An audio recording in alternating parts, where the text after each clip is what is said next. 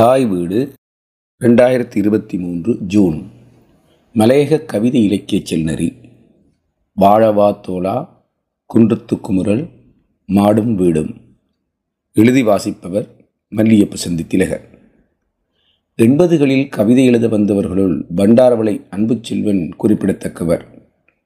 இலங்கையின் ஊவா மாகாணத்தின் அப்புத்தலை ஹல்துமுல்லையை பிறப்பிடமாக கொண்டவர். ஆரம்பத்தில் ஆசிரியராகவும் பின்னர் அமைச்சு உத்தியோகத்தராகவும் செயற்பட்டுள்ளார்.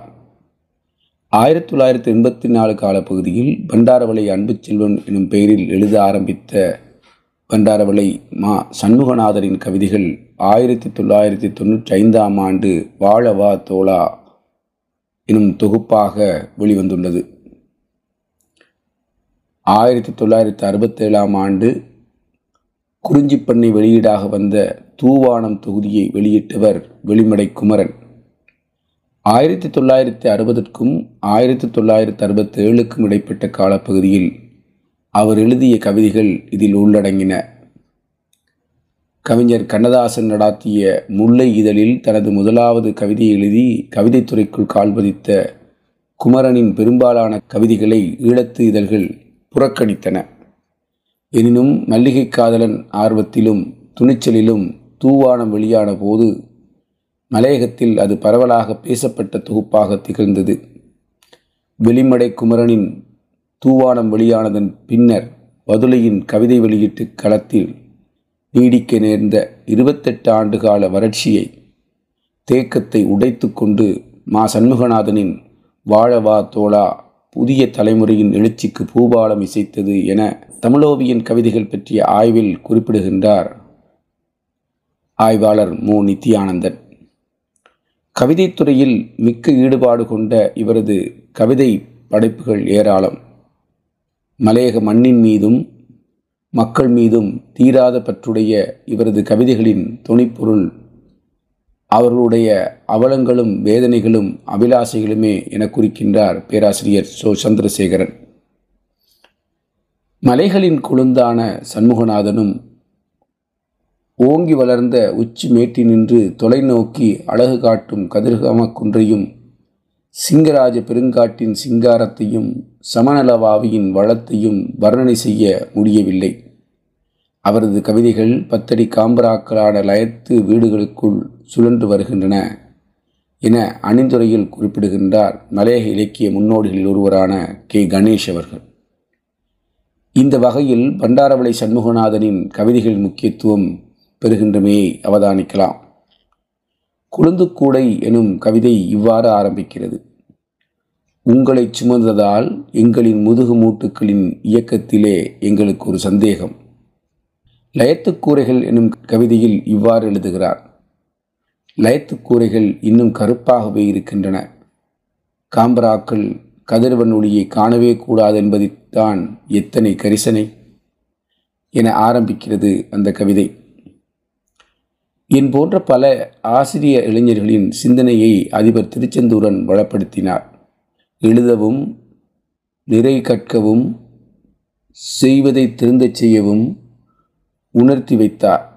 எந்த வேளையிலும் மலையகம் பற்றியே பேசி கடமையாற்றிய அவரால் ஈர்க்கப்பட்டோம் என ஆசிரியராகவும் பாடசாலை அதிபராகவும் பணி செய்து கொண்டு எழுத்தராகவும் கலைஞராகவும் இளைஞர்களை ஊக்குவித்த திருச்செந்தூரன் குறித்தும் மக்கள் கவி மணி சி வி வேலுப்பிள்ளை அவர்கள் பல தடவைகள் கண்டு உரையாடும் வாய்ப்பு கிடைத்தது. தமிழிலும் ஆங்கிலத்திலும் மலையக மக்களை பற்றி அவர் நிறையவே எழுதியிருந்தார். சக்தி பாலையாவின் மொழிபெயர்ப்பில் ஆழ புதைந்த தேயிலை செடியின் அடியிற் புதைந்த அப்பனின் சிதைமேல் ஏழை மகளும் ஏறி மிதித்து இங்கவர் வாழவோ தன்னுயிர் தருவன் என்ற வரிகளில் மலையகத்து அவலம் புளியப்பட்டிருக்கிறது இந்த சிந்தனைகள் என்னுள்ளும் ஆழ புதிந்தன இத்தகைய பின்னணியே என்னையும் எழுத தூண்டியது என்றும் எழுதுகிறார் மா. சண்முகநாதன். பண்டாரவளை அன்பு செல்வன் எனும் மலைக்கொழுந்து சண்முகநாதனின் இவரது தந்தையின் பெயர் மலைக்கொழுந்து என்பது சிறப்பு. இந்த குறிப்புகளிலிருந்து மலையகத்தின் முதல் தலைமுறையினர் இவ்வாறு அடுத்த தலைமுறையினருக்கு வழிகாட்டியாகவும் உந்து சக்தியாகவும் இருந்துள்ளனர் என்பதை எடுத்துக்காட்ட முடியுமாக உள்ளது.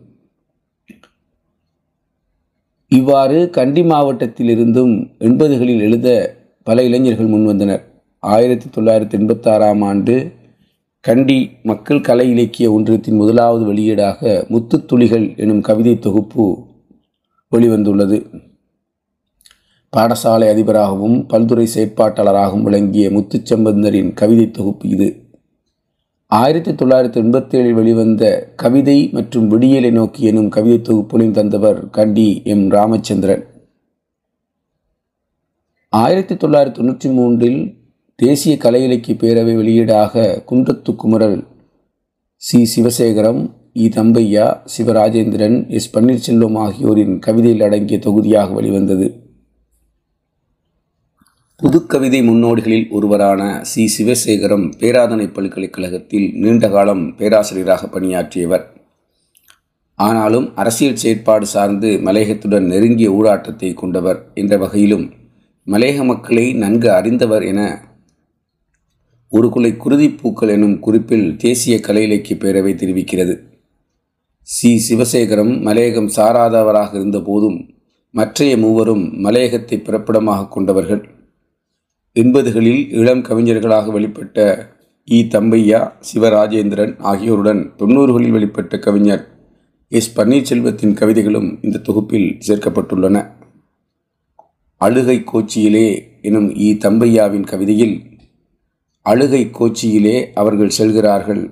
அதில் பலர் பெற்ற மக்களையும் ஈன்ற பெற்றோரையும் வாழ்க்கை துணைவரையும் வாழ்க்கை துணையையும் வசந்த காலத்து சாடிகள் போல வானத்தை வட்டமிட வாளி வரும் வனிதையிடம் ஏனோ மாடுகள் ஆடுகள் போல் பிரிந்தே செல்கிறார்கள்.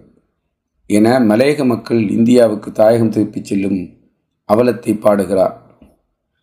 சிவனு லட்சுமணனுக்கு எனும் சிவராஜேந்திரனின் கவிதையில் இம்மாலே உருவான ஏழாயிரம் ஏக்கர் தோட்டத்தின் நிலங்களையே துணிவோடு பறிப்பதோ? நீ எனக் கூறி முன்பாய்ந்த இளஞ்சிங்கம் எம் தோழன் லட்சிய பாதை காட்டும் இனிய நல் லட்சுமணன் என ஆயிரத்தி தொள்ளாயிரத்தி எழுபத்தேழாம் ஆண்டு டிவன் தோட்ட காணி சுவீகரிப்பு போராட்டத்தில் சூடுபட்டு இறந்த தியாகி சிவன் லட்சுமணனை நினைவு கூறுகிறார்.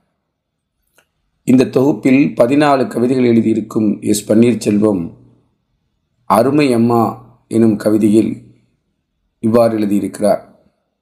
அம்மா அந்த பெண்கள் காரில் பயணிக்கும் போது உன் கால்களுக்கு செருப்பு கூட இல்லையே. என கவலைப்பட்டது பலரது கவனத்தையும் ஈர்த்த வரிகள். பின்னாளில் ஆயிரத்தி தொள்ளாயிரத்தி தொண்ணூற்றி ஒன்பது மார்ச் புதிய தலைமுறை எனும் தலைப்பில் தனியான ஒரு தொகுதியை எஸ். பன்னீர்செல்வம் தேசிய கலை இலக்கிய பேரை வெளியீடாக கொண்டு வந்தார். மலையகத்தில் உறுதியாக வளர்ந்து வருகின்ற போராட்ட உணர்வின் உரத்த எதிரொலிகளாகவும் ஒடுக்கப்பட்ட நெஞ்சங்களின் குமுறலின் விடுதலை குரலாகவும் இவை ஒலிக்கின்றன. அவரது கவிதையில் மிக வலிய அம்சம் அது விழித்தெழும் மலையகத்தின் போர்ப்பாடலாக ஒழிப்பதே என அணிந்துரையில் குறிப்பிடுகின்றார் பேராசிரியர் சிவசேகரம். ஆயிரத்தி தொள்ளாயிரத்தி தொன்னூற்றி ஐந்தில் அட்டன் கிறிஸ்தவ தொழிலாளர் சகோதரத்துவ வெளியீடாக வந்த கவிதை தொகுதி மாடும் வீடும். அதுவரை மலையக சிறுகதையாளராக நன்கு அறியப்பட்ட மல்லிகை சி. குமார். இந்த கவிதை நூல் மூலம் கவிஞராகவும் பிரபலமடைந்தார். அலங்காரங்களுக்காக கவிதை எழுதும் கவிஞர் மத்தியில் உணர்வு பூர்வமாக கவிதை வடித்திருக்கிறார் மல்லிகை சி குமார். ஒரு சில கவிதைகளில் வாழ்க்கை எங்கோ ஓரிடத்தில் ஒட்டி கொண்டிருக்கிறது பல கவிதைகளில் ஆங்காங்கே ஒட்டி கொண்டிருக்கிறது மீதமுள்ள கவிதைகள் வாழ்க்கையாகவே இருக்கின்றன என்று சிலாகித்து எழுதுகிறார் அணுந்துரை வழங்கியிருக்கும் கவிஞர் வைரமுத்து. மக்களை ஏறெடுத்து பார்க்காத அரசியல்வாதி பற்றி பாடும் மல்லிகை சி குமார் இது உண்மையிலேயே எங்கள் தவறுதான். நாங்கள் போட்ட பூமாலைகள்தான் அவர்களை நிமிர விடாமல் தடுக்கின்றன என நிதர்சனமான உண்மை என வியக்கிறார் வைரமுத்து. இவரது தலைப்பு கவிதையான மாடும் வீடும் அந்த காலகட்ட மலையக அரசியலை ஆயிரத்தி தொண்ணூற்றி நான்கு அமைச்சரவையை பெரும் கேள்விக்கும் கேலிக்கும் உள்ளாக்கியது. அந்த தலைப்பை அவர் இட்டிருந்தபோது மலையகத்தின் ஒரு தலைவர் கால்நடை அபிவிருத்தி அமைச்சராகவும் இன்னும் ஒரு தலைவர் வீடமைப்பு அமைச்சராகவும் இருந்தார். இதனை குறியீடாக்கி அவர் அந்த கவிதையை கையாண்டிருந்த விதம் இன்று வரை பல ஆய்வாளர்களால் சிலாகித்து பேசப்படுவது குறிப்பிடத்தக்க அம்சமாகும். இந்த கவிதையை பற்றி பேசும்போது திறனாய்வாளர் லெனின் மதிவானம் மனப்பாடமாக அந்த வரிகளை சொல்லிக்காட்டி பிரமிக்கச் செய்வார். பாதுகை சுமந்த பரதன்கள் இடம் மாறி போய் இடம் ஒன்று பிடித்ததால் மானாக மாறியாவது சீதை முன் நிற்க வேண்டிய நிலை ராமனுக்கே. எனும் வரிகளில் மல்லிகை சி அந்த காலகட்ட அரசியல் போக்கை வெகு லாபகமாய் கையாண்டிருப்பதை அவதானிக்கலாம். அந்த காலகட்ட அரசியல் நடப்பு பற்றி அறிதல் இல்லாது இந்த கவிதையை வாசிக்க முற்படுவோர். கவிதையை புரிந்து கொள்வதில் சிரமம் இருக்கலாம். ஆனாலும் இலக்கியத்தை பெருமைப்படுத்தும் இலக்கியவாதிகளின் பட்டியலில் இந்த ஈழத்து கவிஞருக்கு நிலையானதொரு இடம் உண்டு என வாழ்த்தியிருக்கும் கவிஞர் வைரமுத்துவோடு இந்த வரிகள் நிதர்சனமானவை என்பதை மல்லிகை சுக்குமாரின் கவிதை தொகுப்பியை வாசிப்பதன் மூலம் அறிய முடியும். மலையக கவிதை இலக்கிய செல்நறி தொடரும். நன்றி.